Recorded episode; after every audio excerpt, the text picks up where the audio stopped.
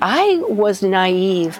I did not realize that there was a part of the vegan world that was not aware of systemic racism and not not involved. You cannot separate food insecurity from systemic racism. You can't separate the climate crisis from systemic racism. And it is really important that people start to acknowledge that and speak out about it. Hi, plant friends, and welcome to another episode of the PBN podcast. I'm your host, Robbie Lockie. On this week's episode, we meet Maggie Baird. It is impossible to ignore the incredible work that Maggie Baird has done as an American actress, voice artist, screenwriter, and founder of plant based nonprofit organization Support and Feed. Much like her musician son Finneas and her pop star daughter Billie Eilish, Maggie is a passionate vegan and has inspired many to go plant based. Maggie grew up in Colorado performing music and studied theatre and dance at the University of Utah before moving to New York City where she performed on Broadway. She made her TV debut in 1981 in the soap opera Another World, and in 1989 her film debut in An Innocent Man. She has also appeared in many television series such as Bones, The X Files, and Six Feet Under. As a vegan powerhouse, Maggie has continued to both entertain her admirers as well as encourage and enlighten new followers.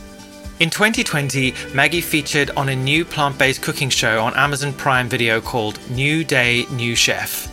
This hugely successful program centered around her organization Support and Feed, an initiative set up to help those greatly impacted by the coronavirus pandemic. Support and Feed has supported LA plant based restaurants by encouraging people to gift order food for those in need. As further proof of Maggie's huge contribution, the organization was crowned 2020 Company of the Year by animal advocacy group PETA. Maggie also continues to be an advocate for the benefits of a vegan lifestyle on her social media, boasting strong and powerful messages that highlight animal welfare, sustainable living, and the importance of looking out for those around us. I absolutely love this episode. Maggie is a wonderful person. And if you do enjoy this episode, please don't forget to comment, like, and share. And if you're on iTunes, please do leave us a review. It really helps get the message out there. Thanks for listening, and let's get to the episode. Thanks so much for joining us on the PBN podcast, Maggie. It's really great to sit down with you. Oh, thank you for having me. I'm really happy to be here.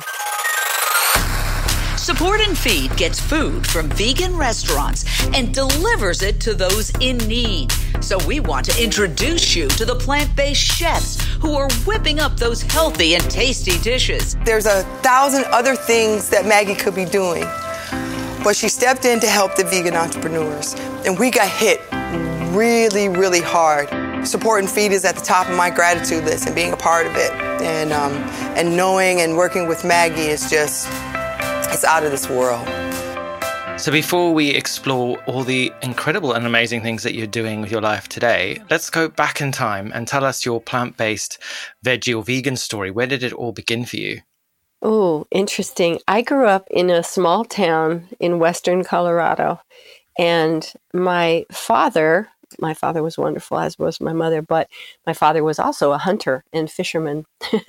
so I grew up in a community of a lot of hunting and fishing. And interestingly, my furthest memories, I never wanted to eat meat ever, nor did my brothers. Interestingly, they no, none of us wanted to eat it, and in fact, we, you know, in that day and age, not eating it wasn't really an option.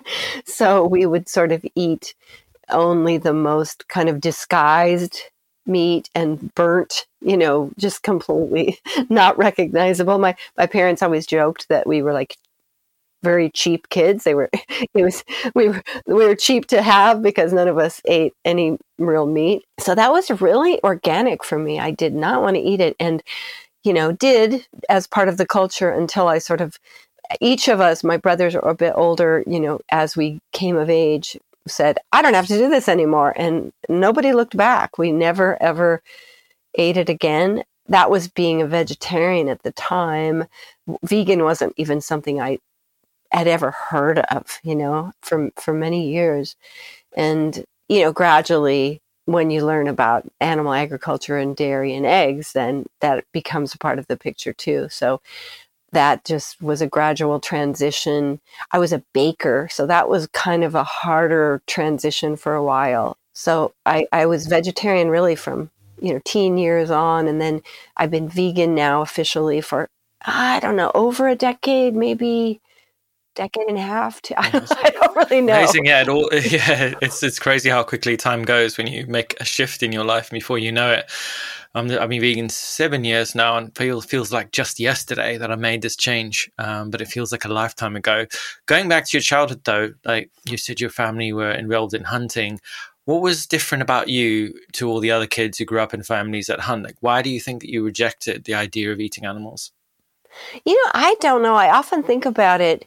You know, my dad wasn't like a massive hunter. It wasn't like all the time, but it was sort of a seasonal thing. And I, I found that very upsetting. I did not, that, that, I think partly it was that, but obviously other kids have that same experience. You know, partly it was that I, I had no disconnect from it. It was like, I, I never, I remember being made to sit at the table for hours because I wouldn't taste the venison, you know?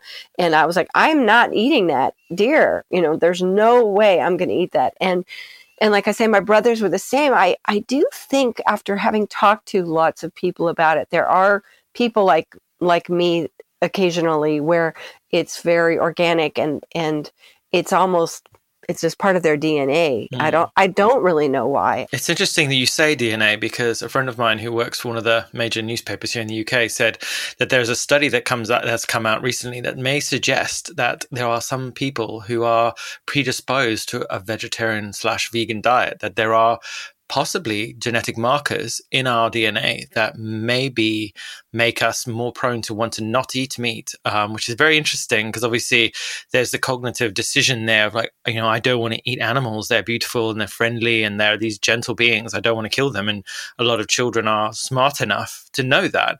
What do you think about the culture of kind of not telling children what meat is? Because you obviously were very aware of what meat was for a very young age, but there is this culture, um, in, especially in the Western world, where children are fed uh, chicken and burgers and sausages, you know, things that are shaped in funny sh- in funny shapes, but they don't know that they're animals, and they don't find out till much later in life. Do you think that that is potentially harmful to our children, or should we should we be showing them what goes on in slaughterhouses, or what do you think? Well, yeah, definitely. I think we should. I, I, we had a neighbor for a while who we loved, and she was a little girl, and she came over to our house, and we were talking about something. And my kids were pretty little, as was she, and something was, you know, it it comes up. You don't eat, you don't eat chicken, you don't eat this. They're like, yeah, we don't eat that, and they were asking why, and I said, I said something about, well, you know, the animals, and I explained something, and she goes, wait, wait, you mean chicken is chicken? like she had no idea. And, you know, the look on her face to have to process this information, you know, in a weird way, I always felt that the hunting aspect of it has a little bit more cred than people who will eat it, but say they would never hunt it, you know, that they would never be willing to kill an animal. Like, well, boy, you got to look at that. You know, I mean, you got to hand it to at least a person who is hunting. At least there's some consistency there. You know, even if if I'm not a big fan, I absolutely think you need to know where your food comes from. And you know, to me, again, like to me, eating an animal was literally like you told me to eat my own arm or like a block of wood. It's like that's not, that doesn't seem like an edible substance to me. So I think it's really important for people not to disassociate what they're eating from where it comes from. Mm, it's so important. And I think when we live in this hyper sanitized, homogenized, sterilized world where we go to the supermarket every day to buy products and everything is cleanly packed and, you know, has these messages on it saying humanely slaughtered and humanely raised.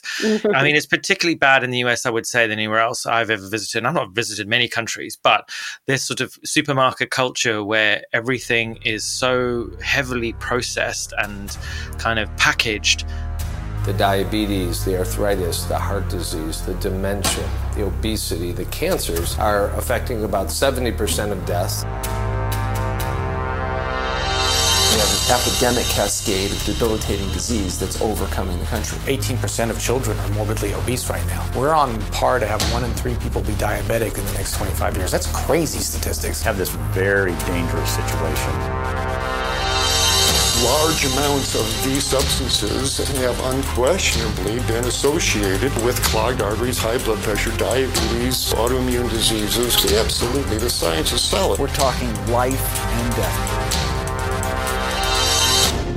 growing up in the US, like how much of a challenge was that to sort of eat a healthy diet and stay, you know, stay healthy physically? Because on every corner there are billboards and every advert seems to be pushing junk food in some kind of way, even sort of on kids' TV, soda pops and French fries and crisps and McDonald's and Burger King and all these different things. How, you know, what was it like for you growing up in a country where there is so much of this stuff? I grew up in an era too where all of that was somewhat new, you know, and, and almost marketed as the better choice, right? Even like a cake mix better than making it from scratch, you know, or a frozen dinner or a, you know, the fast food and the convenience food was new and exciting. And so people like my mother's age were jumping on board, right? Make make mom's life easier because goodness knows mom's lives in that day and age and still are incredibly hard. You know, you spend your whole day shopping, cooking, you know, doing dishes and starting all over. So, you know, convenience food became all the rage. I, I mean, fortunately, we've we've gone away from that again. I think, you know, at least if you're alert and aware, you've gone away from that. But yeah, in my in my childhood, I don't think anything was ever taught to me about health, to be honest. You know, when I was a kid, it wasn't even a food pyramid, it was a square. You know, it was like a square in four pieces, and it was milk and it was mm. meat, and wow. it was, you know, I mean, it was just the most I, I told my parents I didn't want to eat meat so young, and they were literally like, "Please, we beg you." They thought please. you were going to die, right? Yeah, they thought I was going to die, and they were mm. like, "Please, you know, you know, until you're grown up," and begging me because they just had been so indoctrinated. Isn't that terrifying, though? That we we we all grow up, we've grown up in this world where the meat and dairy industry and the egg industry as well is so powerful that it has this sort of ability to create fear in people's minds that if we don't consume these products, that our children will literally die. I mean, mm. isn't it one of the most horrific injustices of, of modern history? It really is. It really is. And we've created, you know, my, my mother died of a heart attack at age 57. You know, she'd grown up in a family where heart disease was prevalent and they were serious meat eaters and cheese eaters. And, you know, I mean, that was considered a healthy diet. And that literally killed her, you know, killed her. And, you know, for me, you know, I have all those genes. And to be honest, I have high cholesterol genetically. And even on a vegan diet, I I don't have super low cholesterol. I have much lower cholesterol, but I actually have to practically not eat to actually have safe levels of cholesterol because I have a, a very extreme genetic predisposition. And isn't that scary that my parents didn't know that about themselves? You know, that they had, that they were eating dairy. And, you know, interestingly, also, it turned out that everyone in my current family, me, Patrick, Billie, Finneas, because Billie and Finneas were raised vegetarian. And then I became a vegan and then gradually everyone became a vegan. But what we found out was that everyone in our family had a health problem related to dairy. Every one of us had a slightly different one. Mine was a, an arthritic reaction. Billie's was a, a, you know gastrointestinal reaction.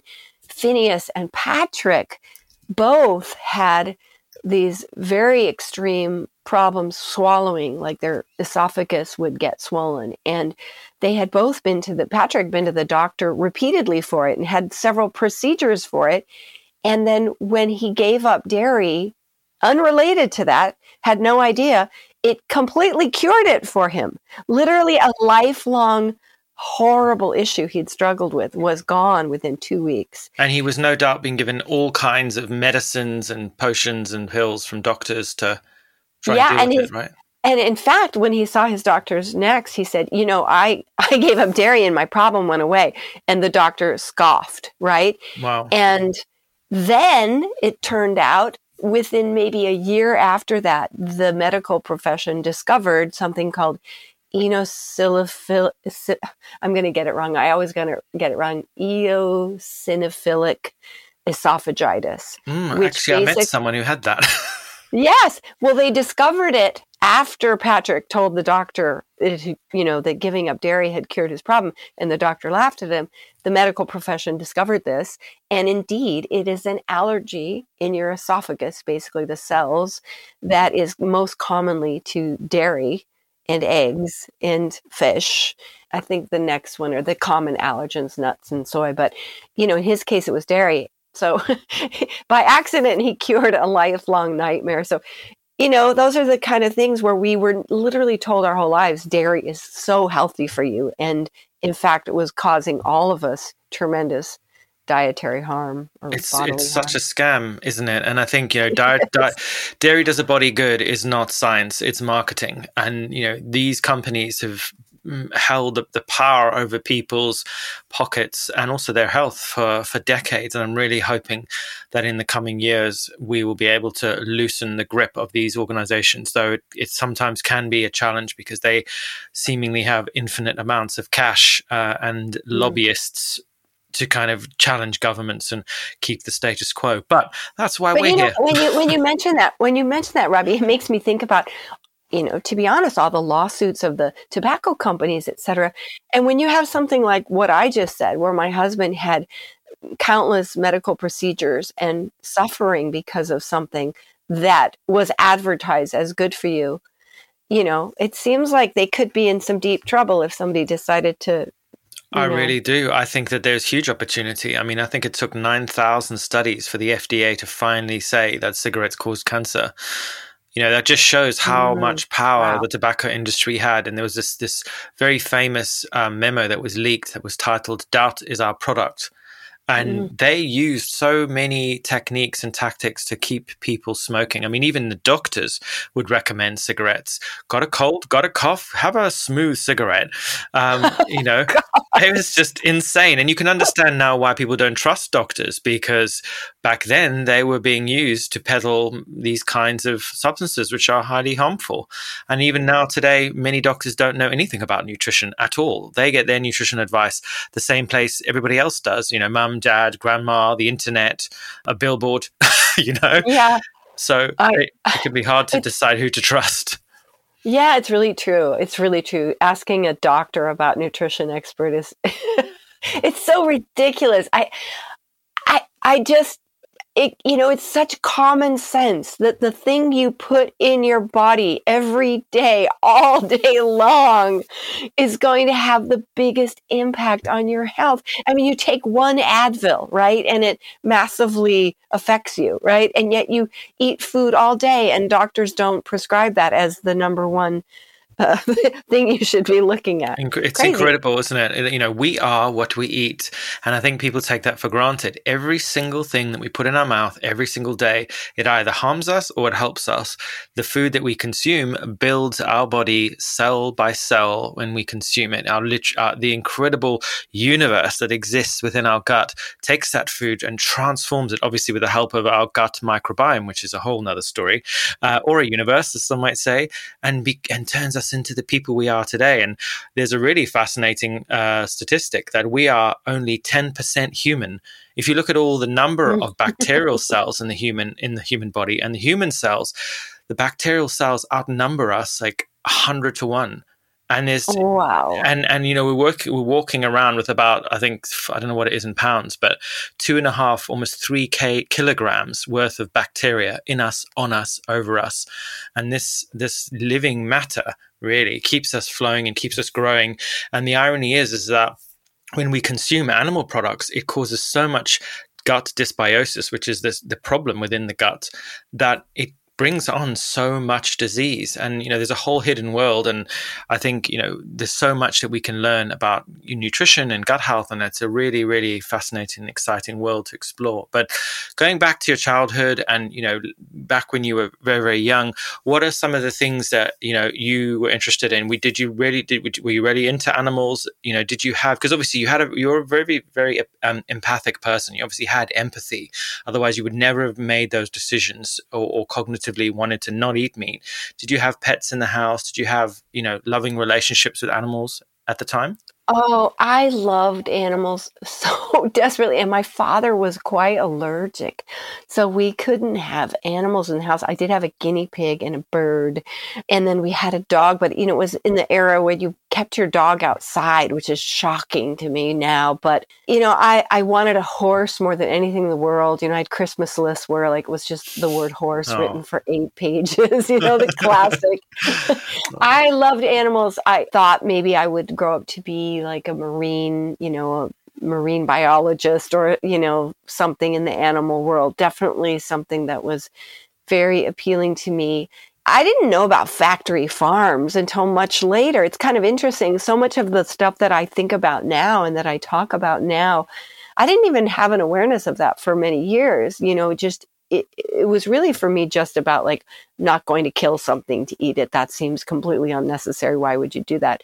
You know, but then when I got into my 20s and I started to learn, I, I think I got my first fight factory farming t-shirt at about 20 years old 21 years old it was from the farm sanctuary actually and that's when i started learning about the amazon rainforest and brazil and mcdonald's and it's so weird looking back at that time because it was such a fringe thing to be a vegetarian you know god like i said i didn't even know a vegan.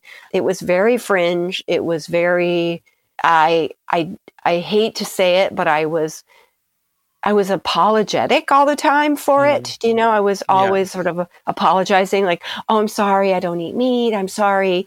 Oh, don't mind me. I'll bring my own food, you know, and it's crazy now to think about it. But, you know, we were seen as kind of like, mm. you know, annoying outliers. outliers. Oh, I remember an aunt. some some aunt I went to visit had told some other aunt because I didn't I wasn't um, I didn't live close to any of my relatives. They lived on the East Coast. We lived on the West in Colorado, and and someone had heard that I had enjoyed some dish they had made when I was a kid that had something in it, and they made it. and It was like chicken in it, and I was like, "Oh, I'm so sorry. I don't I don't eat that." And I got yelled at, like, how, why would you do that? Why couldn't you just eat it and shut up? And, mm. you know, I look back on it, I understand and I can give myself empathy for the fact that I was, you know, and of course it was like, I, I want everybody to be happy and I don't want to impose on anybody and it's my belief. And then, you know, as time goes on, you know, uh, now I'm quite the opposite. Now, mm. now yeah, I'm i mean like, that's that's the thing that we, you know, we're kind of conditioned to not cause trouble or be a bother, or you know, I think growing up in in, in many sort of Western families, where we're, we're, conditioned as children, I think, not to put other people out, and that food is a gift, and you know, as a privilege to eat, you know, food prepared by others, and this is what what is the challenge with our community, a vegan community, which is a global community of people. We're all challenging our cultural norms and our cultural dishes dishes.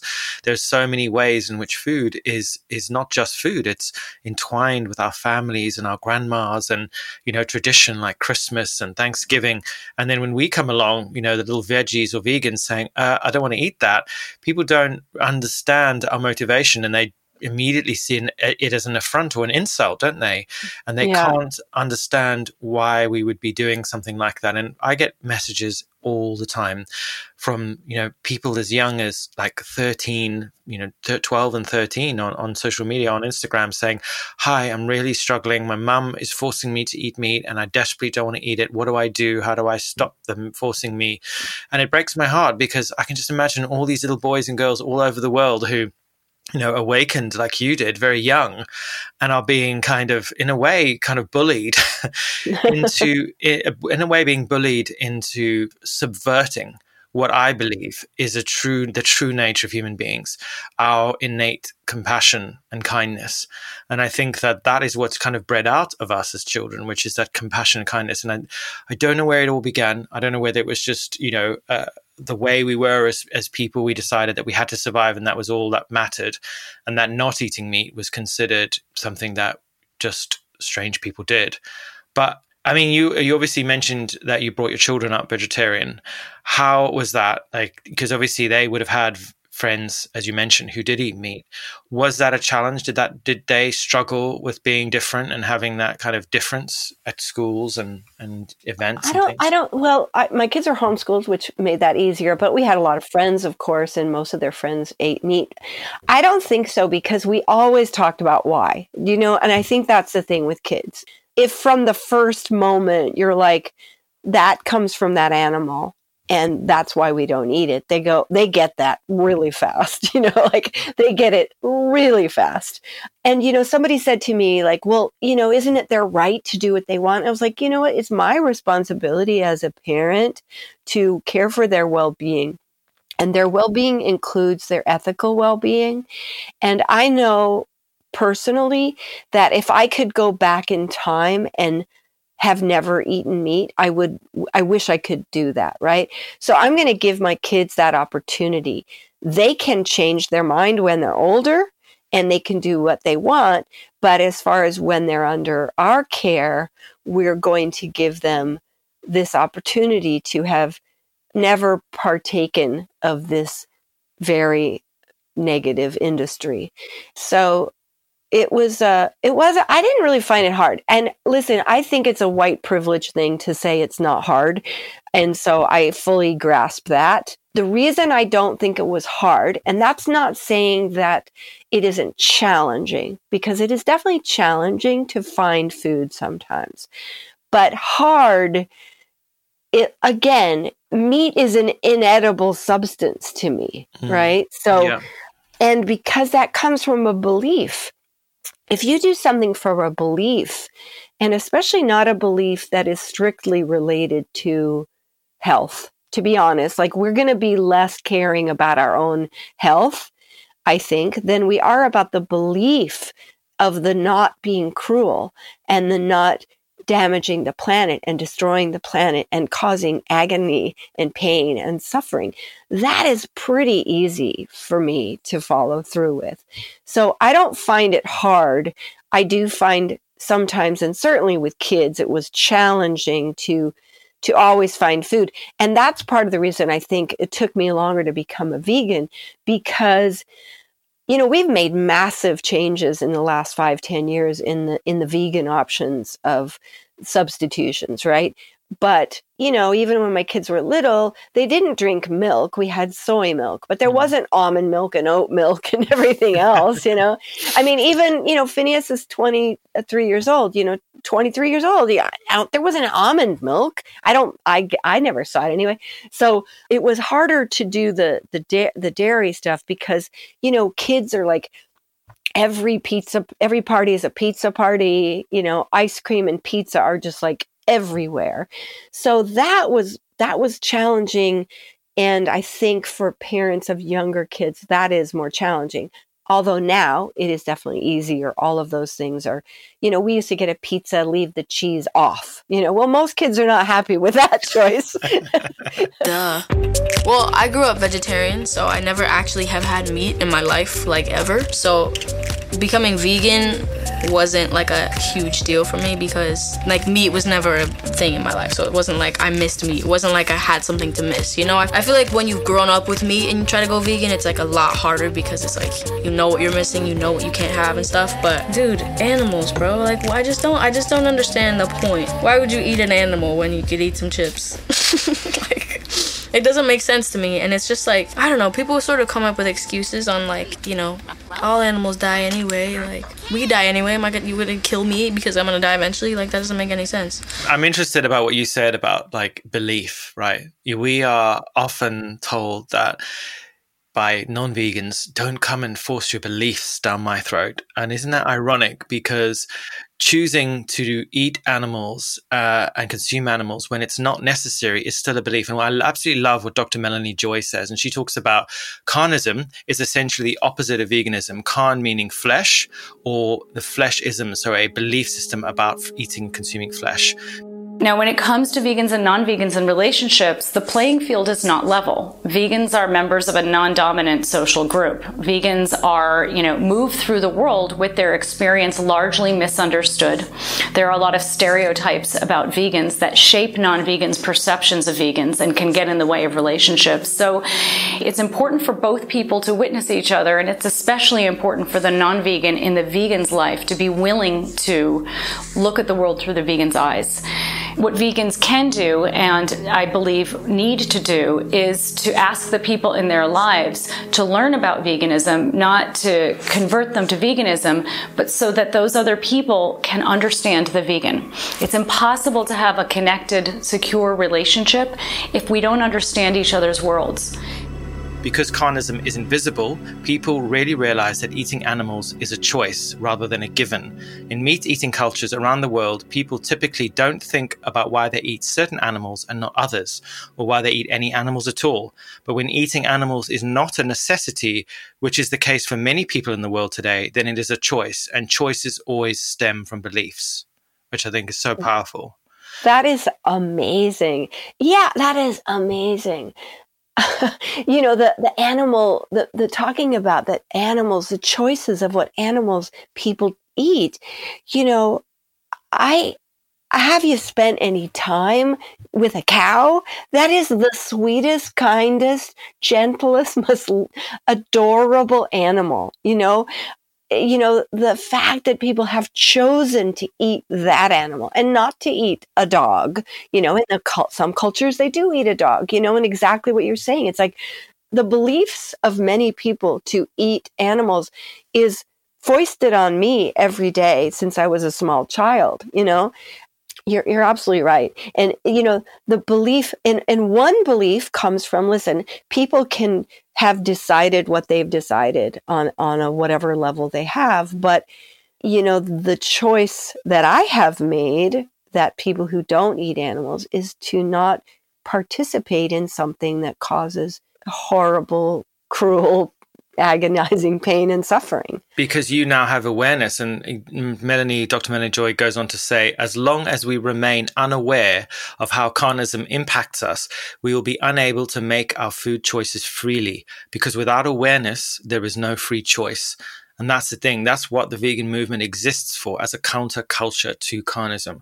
We are here to exist to inform humanity unfortunately 99% still that eating animals is a choice and not a necessity and that actually when we stop doing it we transform our health. We protect the rivers. We protect the oceans. We protect the forests and the mountains and, and all the wonderful species of our world. And that's why that you know i'm this is what gets me out of bed every single day. And I'm sure it's one of the many reasons that drives you. You know, you are mm. involved in so many different wonderful things. And, you know, just obviously staying on your kids for a while, you are the mum of two very famous kids who are very popular in the music world. How has it been with them and this message? Because they both seem very outspoken they seem to have really taken your heart and and sort of you know you've brought them up really well. And I, am so you know happy to to see such passionate people in the world because the young people you know need role models and they need people who are not afraid to speak out. Talk us through a little bit about how you've inspired the, the sort of activist right within them. Well i think that it's just part of our family you know it's part of it's part of my nature, especially to talk about it and to talk about all the reasons. And because I have become quite obsessed with it, like you, it is what I live and breathe, especially dealing with the climate crisis. You know, it doesn't ever take away from the fact that I have deep personal beliefs about animals and suffering of animals.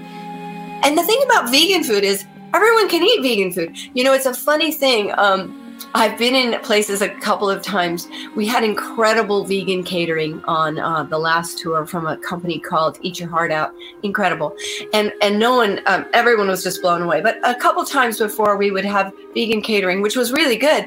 But I'd hear like a a, a crew member something say, "Oh gosh, it's all vegan. There's nothing I can eat here." I was like, "No, yeah, you know the thing about vegan food is everyone can eat vegan food. You know."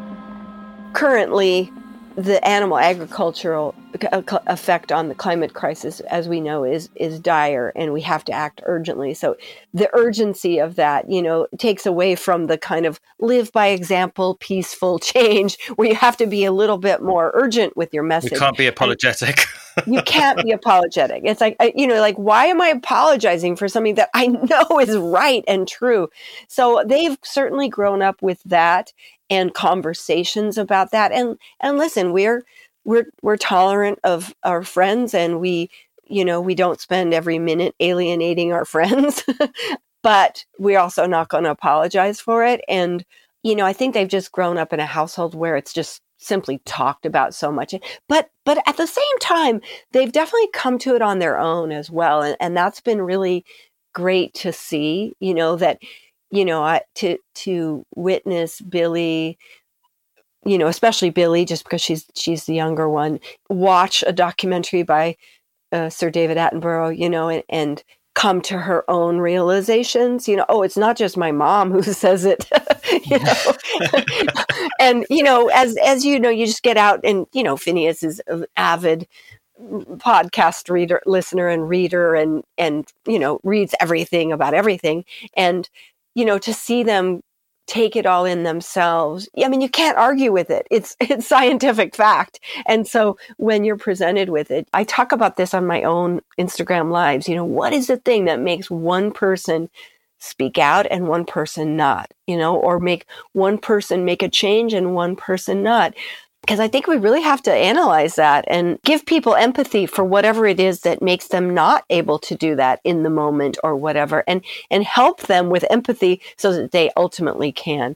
I guess I say that because for for whatever reason, luckily my kids have been able to embrace the science and the facts and the truth and see it and and realize how urgent it is and also they're fortunate they are in an era where a, an artist's career is not ended overnight. I mean, listen, artists' careers can be ended overnight for all kinds of things, mm. but not typically for you know being brave enough to to speak the truth about these animal and, and environmental policies. So they are lucky in that regard. Listen, it's still brave to be honest. That, you know, artists still can get a get a rough a rough uh, go from it. But uh, yeah, we're kind of just uh, you would say that kind of as as people who have a public face, you almost sort of like told to stay in your lane, right? If you are involved mm. in a mm. particular topic or niche, you um, want to not step outside of that and you don't want to rock the boat because actually you may have a broad church of an audience and you don't want to stir up any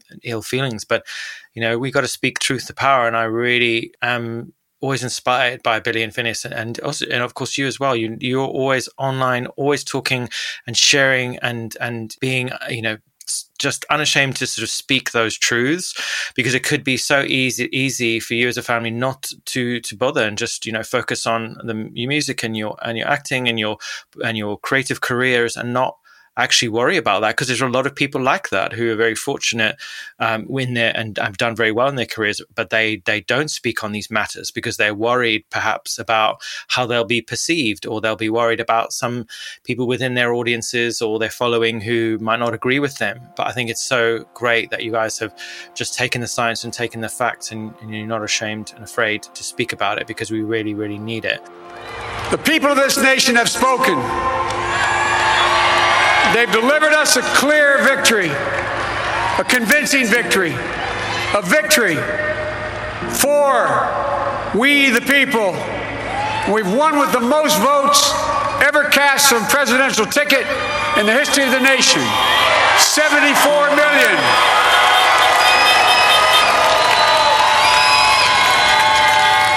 What I must admit has surprised me tonight we're seeing all over this nation, all cities and all parts of the country, indeed across the world, an outpouring of joy, of hope, renewed faith in tomorrow. Bring a better day. And I'm humbled by the trust and confidence you've placed in me. One thing, obviously, that I absolutely love was that your fo- your family were very vocal about the recent election, which was amazing. I, I loved all the messages and the you know the, the, the stories and everything. You, you, how did you celebrate the presidency? You know this this shift, and uh, and what do you think it means for for the for the environment and for veganism, and also things like the Paris Agreement?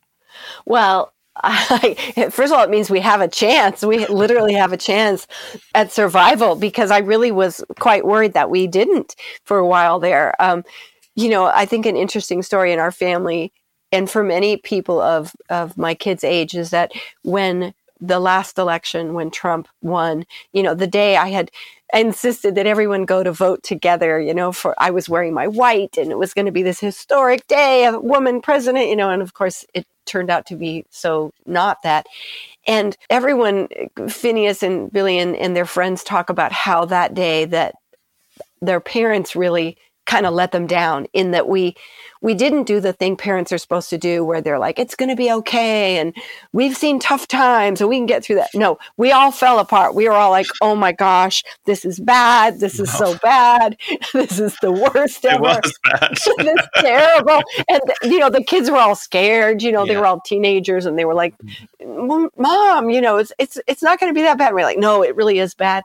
And then you know, and then it turned out to be worse because we had someone in office who was literally going backwards and going backwards in social programs and social justice and environmental reform and, you know, everything. And it, it was a very scary and stressful four years. And, you know, isn't it crazy, Robbie, that we are living in a moment in time when the very fact of our survival on earth is at stake. We're and in that deni- moment. They make being denied by and, and, and, being denied. and, being denied. its very existence by one of the most powerful men in the world. Isn't that mind blowing?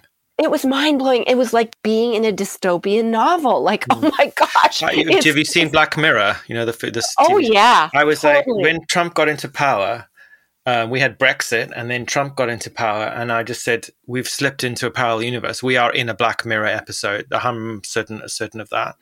We've Absolutely. shifted into and, parallel universe. parallel universe, and just going backwards, and really maybe not mm. redeemable. And so, you know, we just threw everything we had at, at, at trying to help get someone in office, Biden, who who would do what he is fortunately actually doing and following through with. I know within and, weeks, within days, he's he's signing deals and re- reversing the hideous uh, policies of of Donald. because he's listening to scientists and scientists are saying loud and clear mm. it is urgent and you know this this harkens back to something we said earlier which was talking about um, I don't know what it was, but you know, I, I was once talking to somebody about the movie Game Changers, and I was I was working the day after, and somebody I was talking about, and they said, "Yes, but I've seen you know rebuttals from the other side," and I was like, "Yeah, and where do those come from?" you know, when you look at the difference between the meat industry, which is a you know multi-billion dollar industry, saying something as opposed to scientists who literally have really nothing to gain mm. from telling no you. Broccoli lobby, no broccoli lobby, as Dr. Greger will say. Yeah, there's no broccoli lobby. Like, why would they lie? Like, what do they have to gain from that? And why? Why would scientists you to eat more sprouts? Yeah, exactly. Or or telling you that the uh, you know the polar ice caps are melting and the sea level is rising and we're in grave danger. What do they have to gain by that? Look at that. And yet, what do oil companies and coal companies what do they have to gain? A tremendous amount tremendous of money. Tremendous amount of money, right? Short termism, and but you know, let's get real here. Seventy million Americans voted for Donald Trump in the last election, which is ah. mind blowing. As an American, as someone who's grown up in this country, in that country, your country how do you uh, you know because there's some pretty scary numbers coming out that because of what trump did he he created so much doubt that there is a concern now that over 60% of the people who voted for him are not going to trust the next election result or may not even vote. Mm. It is really terrifying. And this has all come because of social media. Exactly. I was going to say the exact same thing. That the problem is, and and where I just don't know if we can put the genie back in the bottle. You know, is that if people are getting their news from illegitimate sources, which they are, which was you know, which Donald Trump promoted real news as fake news and fake right. news as real news. You know, the doubt world is our product, right? Exact doubt is our product. And so I don't know how we compensate for this because we no longer have people trusting legitimate news. I I unfriended quite a few people on Facebook. Not not something I used to do unfriending. I used to just kind of unfollow, but I was like, "Oh, it's a new it's a new era. I cannot have these I have somebody's posts popping up on my feed or anything of you know, seemingly intelligent people who were falling for the most insane insane conspiracy theories and and and actual I don't want to use the term fake news because Trump coined that term. D- disinformation, I call it. Information purposefully created to mislead and confuse That's right. people. Mm. Yes, and people that you cannot believe were were buying it, were buying it. And that is what scares me most. I don't know what we're going to do when it is a, it is a monster isn't it? I think about it all the time. I personally have a huge problem with misinformation um, in my circle of friends. There is a lot of misinformation around vaccines a lot of misinformation around the voting in the us is every corner of every piece of knowledge there it's sort of you know we i think when the internet first started being used you know widely sort of some 20 years ago people thought that it would be this incredible technology that would free us all and give us instant access to information. But all it's done is it's created an opportunity for us to drown in information because we really are drowning in it. And people don't know how to decipher what is true and what isn't what is real information and what is disinformation. The social dilemma which i talk about all the time on this podcast is incredible documentary on netflix. Yes i've seen it and it's and yeah very sobering. And it talks about how information fake information travels six times faster than true information.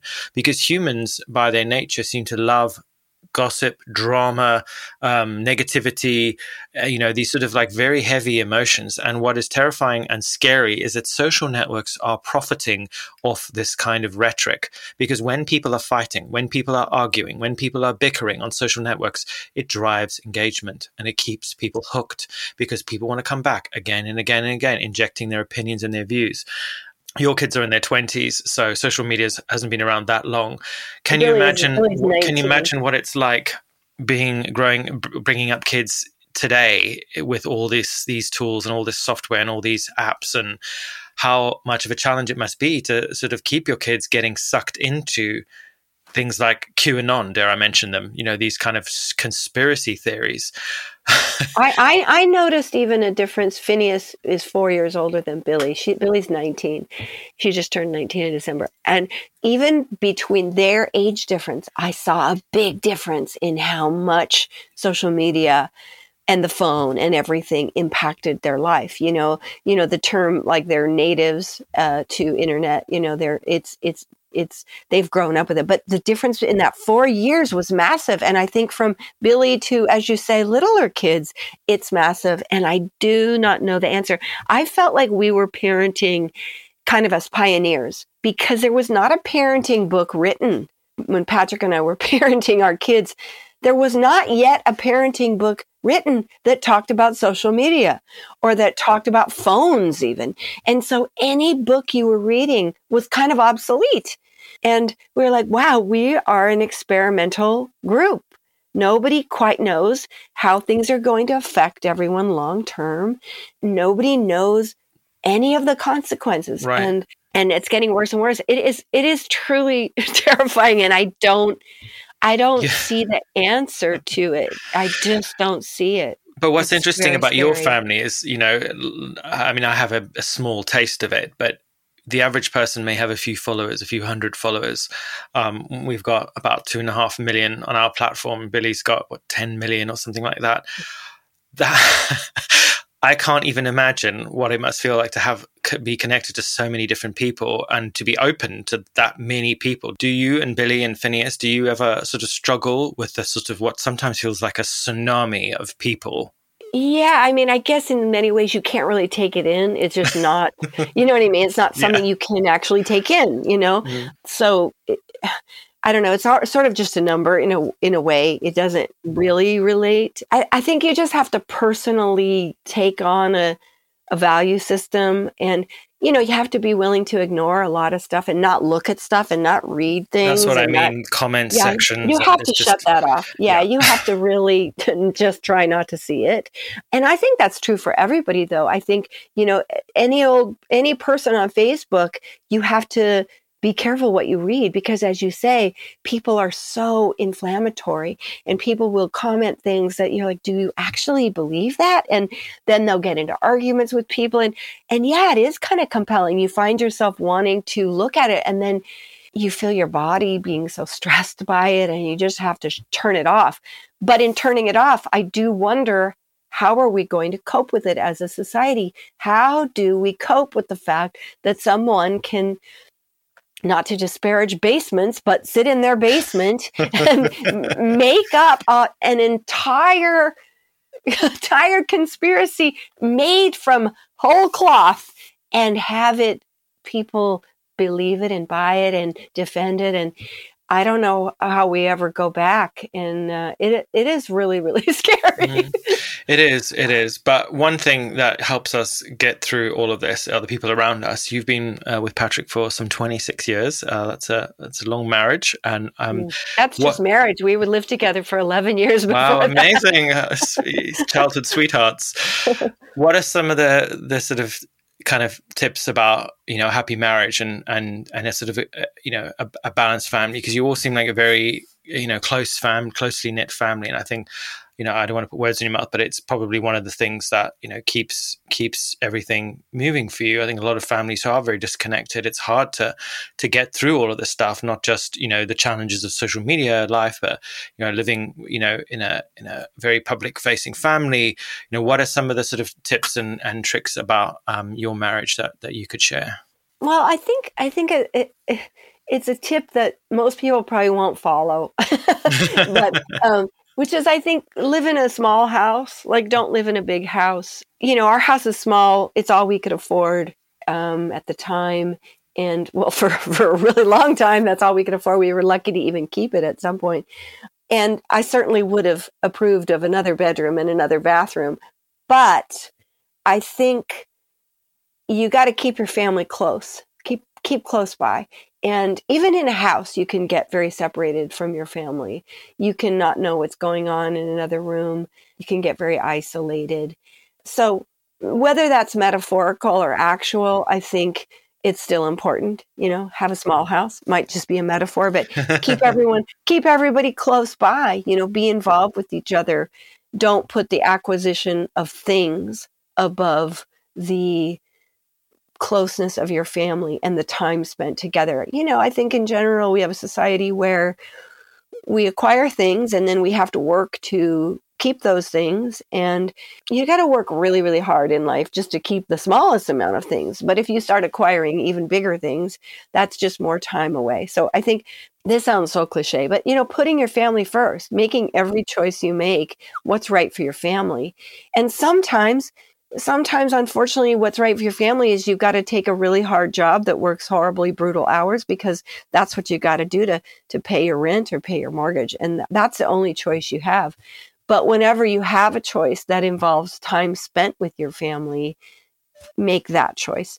I i think that's probably what what we did and i heard paul mccartney say something similar once. He said that he'd grown up in a small house his parents or he raised his kids in a small house. I think at one point they had a circular house, and mm-hmm. I think Stella McCartney told me that they would say, "Go run around the house," and they would literally run around the house.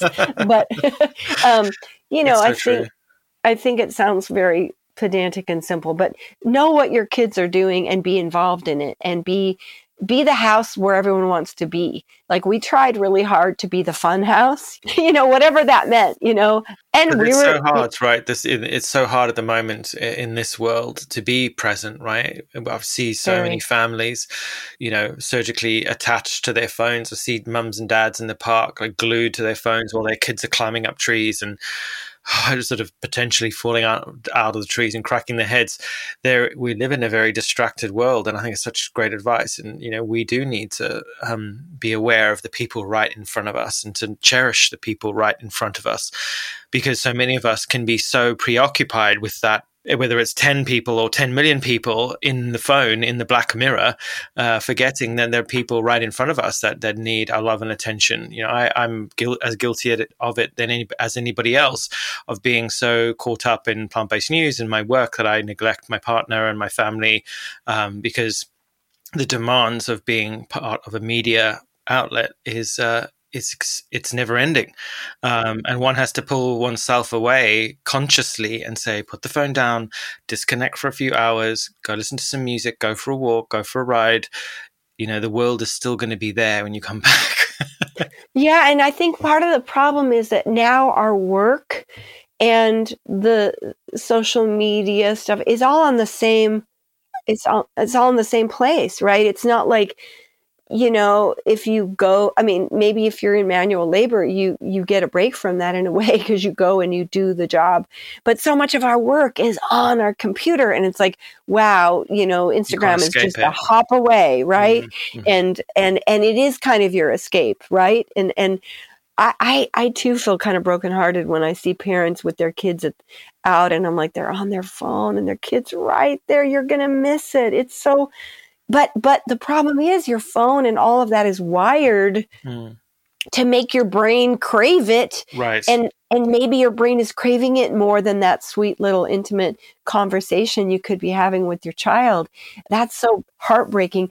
On the other hand, I was once at a, a coffee shop in our neighborhood, Habitat, which I haven't been to in since the quarantine, but uh, there was a dad there with a little kid, and the kid was in a stroller and had an iPad. And I didn't say or think anything, quite honestly, but the dad instantly started apologizing to me, like, "Oh, I'm sorry, he's on his iPad.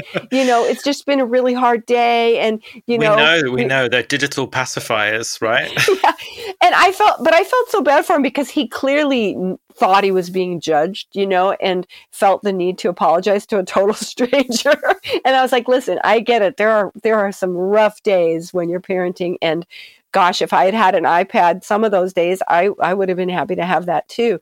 But I think his impulse was kind of the right one, which is it's got to be only in those emergency things, or it's got to be when it's you know appropriate. I don't know. It, it's hard. It's it is hard to build and harder. boundaries, right? Because it's so addictive, and you know, it's such a so addicted and because you're working on it you know i think you know people who are working on their phones they're getting messages and you know here's the other thing largely people now read on their phones or their tablets. And so and shop sometimes and chat and and they shop and they exactly they do yeah so sometimes you kind of feel judgy Mm. about people or about yourselves and you're like they could be reading a book They you could be, or they could be talking to their grandma. I, I talk to my 99 year old grandma on WhatsApp. I mean, how crazy is that? Oh, that's awesome. Well, Billie did a campaign where telecom that it was kind of about that, you know, that young people are also using their phones for really, mm-hmm. really important and amazing things. And we, we can't forget that. It's just being able to put it down, put it down and be present with people. Mm. That is the hardest part. Look at us. Just a bunch of kids that are screen obsessed. Disconnected. Not in the moment, right? Because, like, how can a generation that lives online know anything about the real world?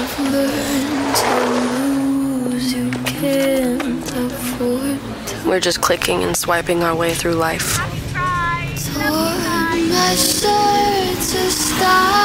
Phones in our hands, and our heads in the cloud. But nothing ever stops More than half of the world population is under the age of 30. So I believe it to be a moral obligation to involve youth in decision making processes. Well, you know what? When it comes to what we really care about, I like that. The difference we can make means even more now. Let's just let it go. So maybe next time They see us staring at a screen and they ask us what we're doing on it. Quiet when I'm coming home. Why don't we show them what we're doing with it? I could lie, say I like it like that, like it like that. Changing track a bit, um, one of the thing, many things that you've done with your life is acting and performance. Um, I was looking at your filmography, and there's a very long list of TV shows and stuff and films and things you've been in. There's, there's several of my favorite TV shows in here. Some of my favorites, like X Files and Charmed and Six Feet Under, and you've been in quite a few of these different shows, which I absolutely loved over the last few years. How did you get into acting, and what was it like? What's it been like being involved in in what is, from what seems like on the outside, a very kind of unusual and crazy world? you know, oddly, again, growing up in a small town in Western Colorado, wanting to never eat meat, I also always wanted to be an actor. like from from my earliest thing, I was like, "Oh, I'm going to be an actor." I don't know why. I don't really know why I got that idea, but it was kind of my all I really wanted to do. Sometimes I did want to be like a marine biologist on the side, you know, but I always wanted to be an actor.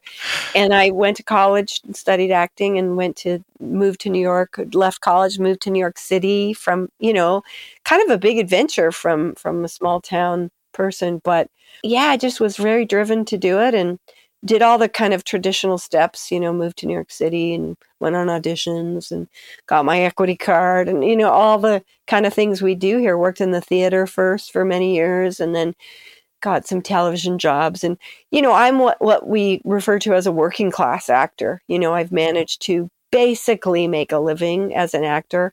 I also did a fair amount of teaching along the way for lots of things, partly to make money and also partly because when I'm interested in something, I usually like to teach it, you know. So a lot of things I ended up teaching aerial circus and teaching music to uh, families and teaching improv at the groundlings where i was a company member. So teaching is something i love to do in addition to sometimes being a source of income. But yeah i'm kind of a working class actor you know have been cut out of many movies, you know, Sure. as all of us have. Like, oh, some of my best work is on the cutting room floor, but, you know, managed to kind of piece together a career and, and a, basically a living for most of it. But you enjoyed Um, it. It's been what was it? Was it what was it like being in that world? Because obviously it's it's it's not like Um, anything else really. You compare it to just the the culture of what sort of film and TV is. It's very intense. It's very, as you say, it's very image heavy and very kind of focused on this final result, right? Um, Yeah, well, I think it's very different now because people are judged so much on their social media again, you know? So it's quite a different world now than when I was a young actor. I think there's benefits now. People can create their own content. You know, I did make a movie at in 2012. I co-wrote a movie and then was a co-producer on a, on the movie, starred in the movie with my Life with, Inside Out. Finneas, with Finneas, Life Inside Out. Yeah. What's going on, Shane? Shane has decided to take this year off. Right, honey? What? When did this happen? Well, what the hell for? So you're practicing knitting? The more food they have to resist, the more people buy.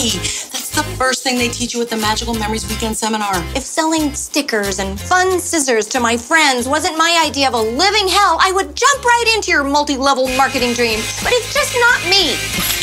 Whatever. That was a very rewarding experience because I love independent movies. I love watching them. I love small personal stories. Those are my favorite kind of movies. So that's the movie I made, and we we worked really hard on it, and that that was a very and you won some rewarding. awards.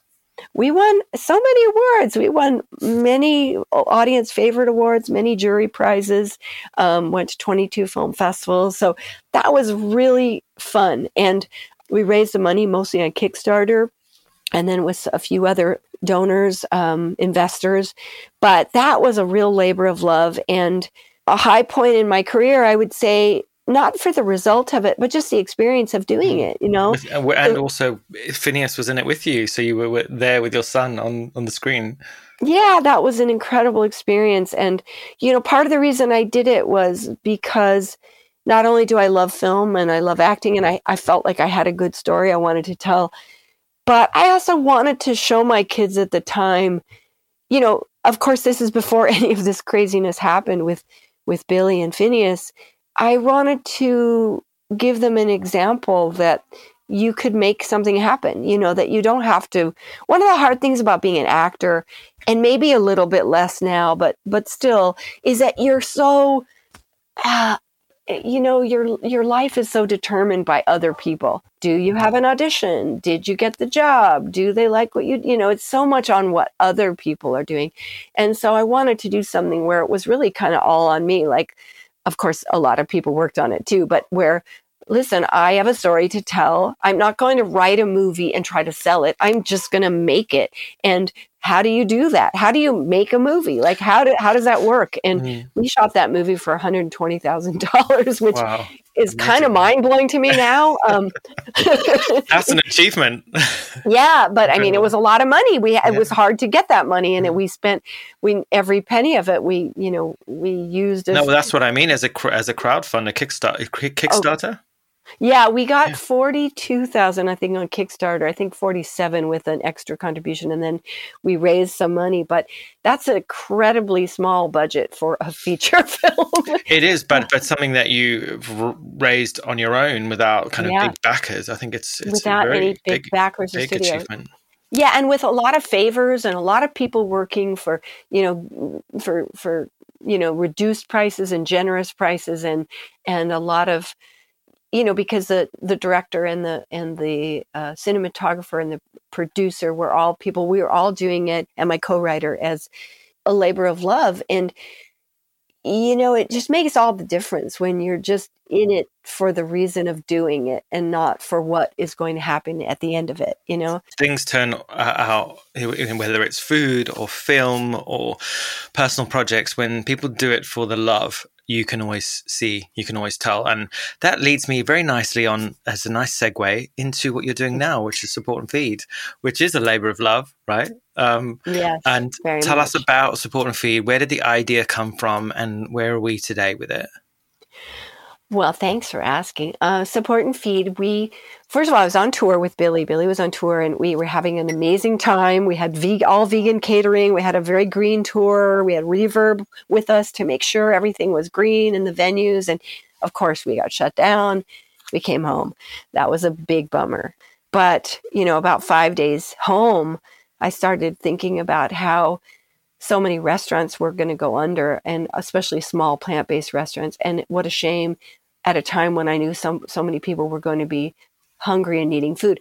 At the time we did not know how extreme that second one was going to get but of course food insecurity is always a major problem. So i thought well why don't we just you know find a way to get food from these plant-based restaurants and then people could donate and then we take it to p- people that need the food I, I called some friends just to get some advice and maybe some connections to some restaurants. And these friends uh, jumped in, were like, I can help you with this. One of my friends, Rose, is an event planner. She's incredible. And Jeanette, who we found Jeanette through what a, a legend. It, oh, she's she's a genius. She's our marketing and social media person. And, you know, she does massive events and she just jumped on board to help us with this. And uh, Justin at Darkroom Records, and people just jumped in like with you know, arms out, like, how can I help? What can we do? And, and within five days, we were, we had a website up. In seven days, we were delivering food and taking donations. And we've grown to four cities, but, and we've also expanded. So the, the, the basic premise was we would feed people experiencing food insecurity through plant based restaurants, helping to keep those restaurants open and addressing the climate crisis because of course it would all be plant-based food and small businesses and what we realized as we grew and we're taking these foods to to amazing organizations that of course food insecurity and food apartheid is such a horrendous issue in this country lack of access to healthy food in neighborhoods of BIPOC communities in particular. So we really focused on organizations that are supporting communities and we would be allies to those organizations providing healthy nutritious food and to some degree as much as we could and we're expanding this even more educational materials so that people could learn why this food is important for their health and the health of the environment so we've expanded to four cities. Um, we fed over 60,000 people. And that's not just 60,000 people. That's, that's multiple, you know, a couple dozen restaurants supported, kept open, all the employees of those restaurants, of course, and the people involved in the food from the, the farmers on up the, the road, kept those doors open and and and made amazing partnerships with organizations doing incredible work.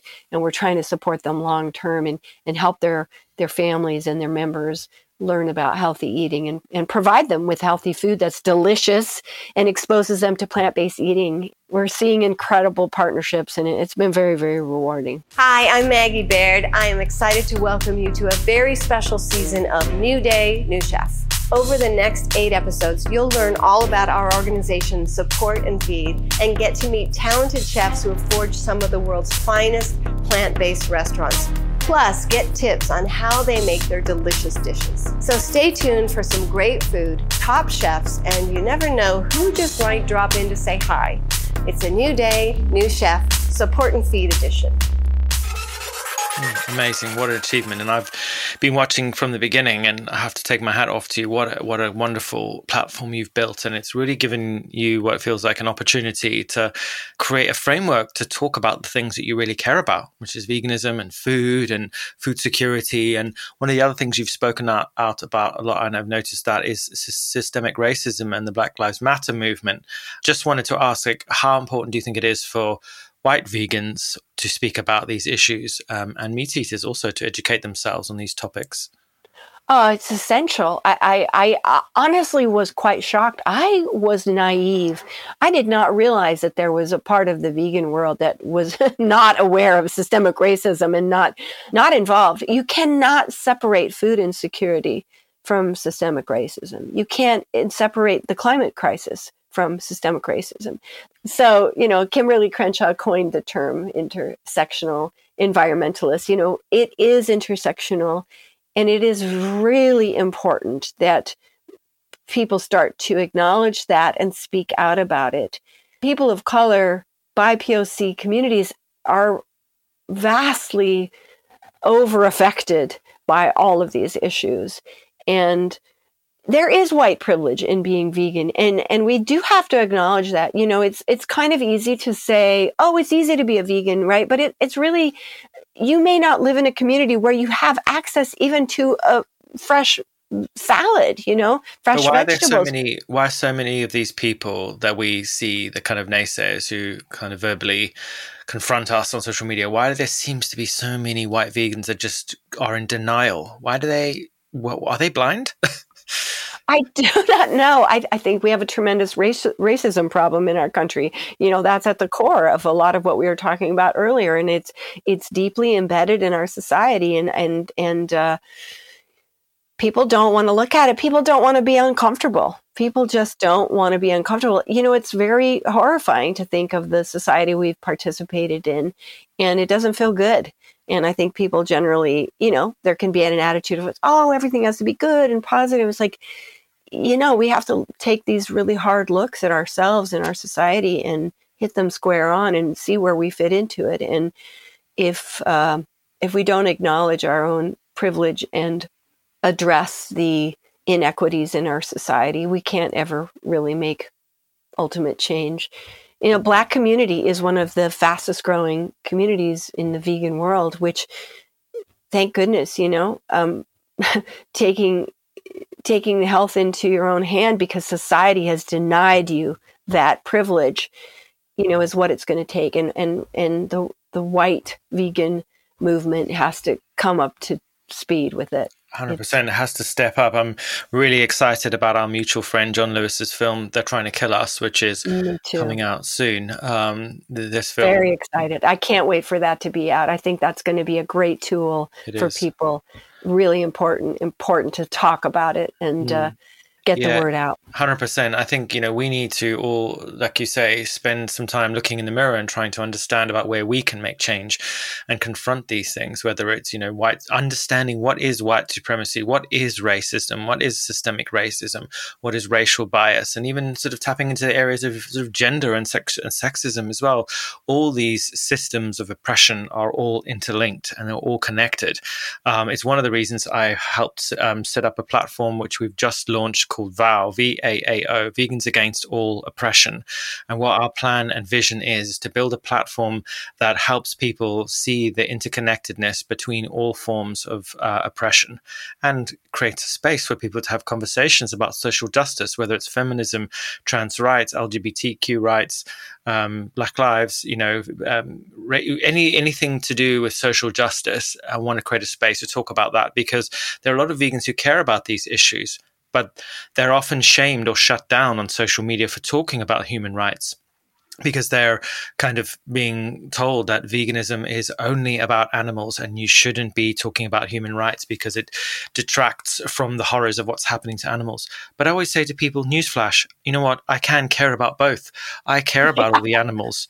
And I care about what's happening to all of the injustice, all the injustices across the world, whether it's the Uyghurs who are being exploited, you know, being exploited, who are being terrorized and imprisoned in China, or what's going on between the Palestinians and the, and the Israelis, what's what's happened, you know, throughout history.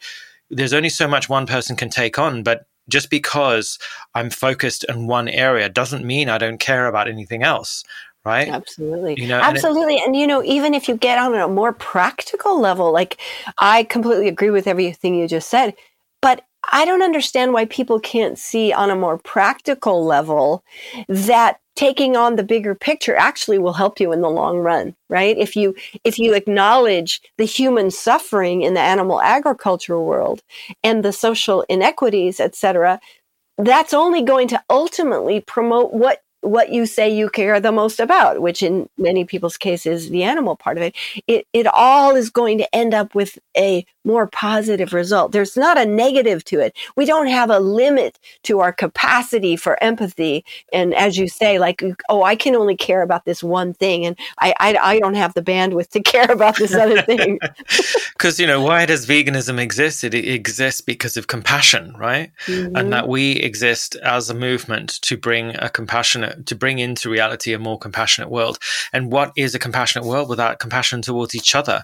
How are we supposed to get people to care about animals when we don't even care about each other? You know so we have to focus on building compassion within ourselves. There's so many wonderful words said and we could you know speak for hours about the power of compassion and how it can transform the human spirit. But ultimately you know social justice is about compassion.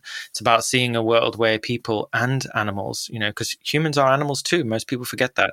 We are a species of great ape and a lot of people don't like to hear that but we are yep. we're a species of great ape and we need to learn to you know see the suffering in each other not just you know that selective compassion because i truly believe that compassion isn't selective it's uh, it's infinite um, and when we expand that compassionate nature to all things. It, it, there's a sort of wellspring the buddhists talk talk about it as as buddha nature.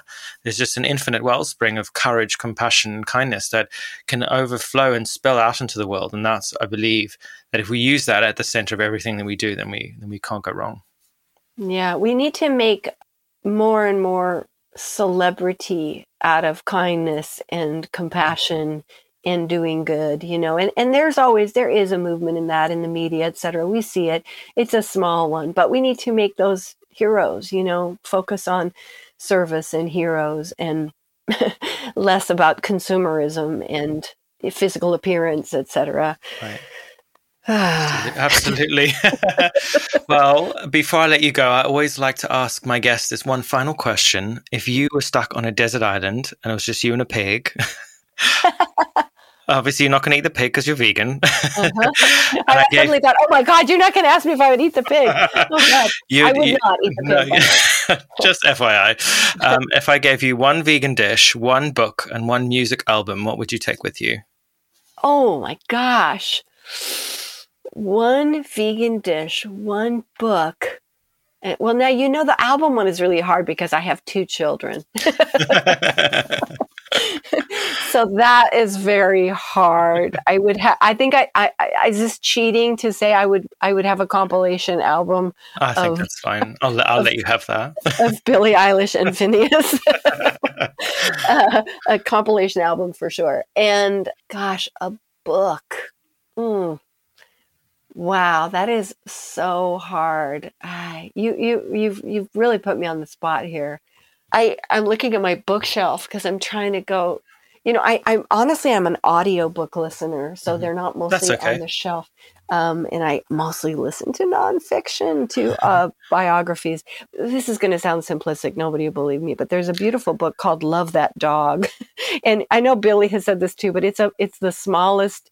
It's a young person's book uh, I would probably pick a, pick a young person's book, to mm-hmm. be honest, because I love that genre. Mm. Um, I think love that dog. It's all poetry and it it touches me deeply, and it's about love of a dog. So Sounds I might wonderful. say love I that dog. That.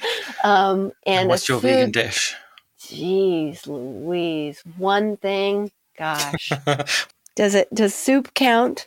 Because you can have soup- anything you want. It's your island. I'm going to say soup. That's a broad category, so right. I'm cheating a little bit. Yeah, but I, can, I you can mix it up with all the roots I, on the island.